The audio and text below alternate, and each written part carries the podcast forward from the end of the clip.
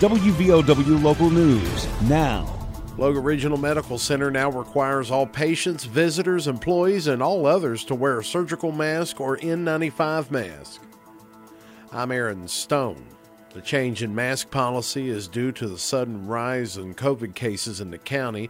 The surgical or N95 masks should be worn at all times while inside of the hospital's facilities.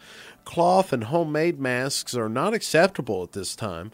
Proper masks will be provided to those who do not have one and should be worn to cover the nose, mouth, and chin at all times. The most recent update from the Logan County Health Department reports 430 active cases of the virus in the county. That's a total of 417 new cases since a week ago today. Local health department has confirmed 789 cases since the beginning of the year. 22 people remain hospitalized. This is WVOW Logan. Are you or a loved one suffering from a chronic wound that won't heal?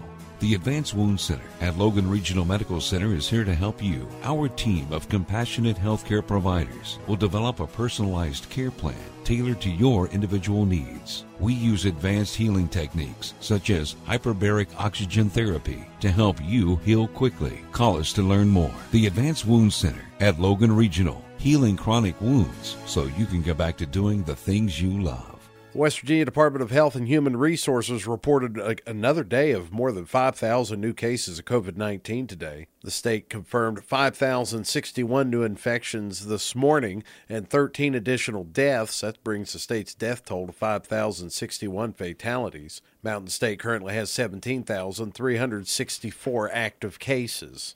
Governor Jim Justice is feeling better today since testing positive for coronavirus earlier in the week. Justice was a guest on Talkline with Hoppy Kercheval today.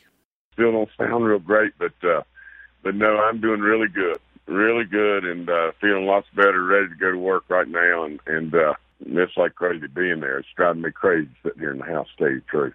Justice tested positive for COVID Tuesday night and was treated with monoclonal antibodies. Governor tested the night before the State of the State address before a joint session of the state legislature. That speech was canceled. Written copies were passed out to fulfill the constitutional requirements in the state. Governor still hasn't been cleared from isolation from his private residence at Lewisburg, but he expects to be back at the Capitol on Monday. County Commission President Danny Godbey will remain president for another year. Last week, Commissioners Diana Barnett and Danny Ellis both voted to keep Godbey on as president for the next year. During the first regular meeting of the Commission for 2022, Ellis will continue to serve as pro tempore, meaning for the time being. In other words, Ellis will serve as president in the event that Godbey is absent from a meeting. Meetings of the Logan County Commission will remain on the regular schedule of the first and third Mondays, beginning at 3 o'clock in the afternoon. Huntington Fire Chief Jan Rader announced plans to retire after 27 years with the Huntington Fire Department. Rader has agreed to a position of Director of the Council of Public Health and Drug Control Policy. The position is a newly created one with the office of Huntington Mayor Steve Williams. Rader was permanently promoted to Fire Chief in 2017 and was the first woman to do that at a professional fire department in West Virginia.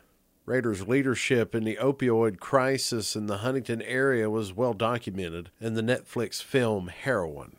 The food pantry scheduled for this Monday at the Nighbert Memorial United Methodist Church in Logan has been rescheduled for Monday, January 24th.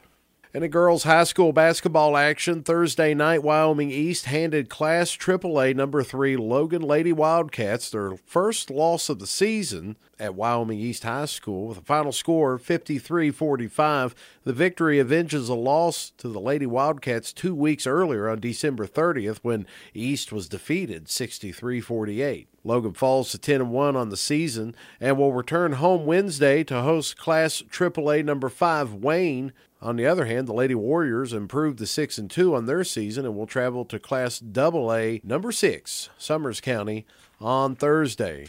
Get local news on demand at WVOWradio.com and on your smart device. This is WVOW Logan.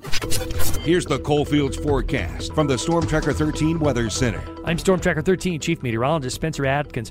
Quiet today, mid 30s, and a little snow tomorrow, about 33, but it could be plenty of snow Sunday.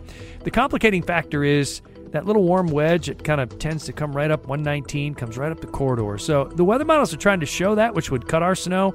I know you've probably seen and heard some crazy weather models out there, but let's say at least three inches. we get some sleet in there, that would keep it on the low end. If we don't get the sleet, we could easily pop above six inches of snow and there's still plenty of time. But either way, you know that it's coming. You know it's going to be slow. We know we need to leave extra time if we need to go anywhere at all. We're just going to enjoy some snow in about 33 degrees, and we will bring you more updates as we get closer to it.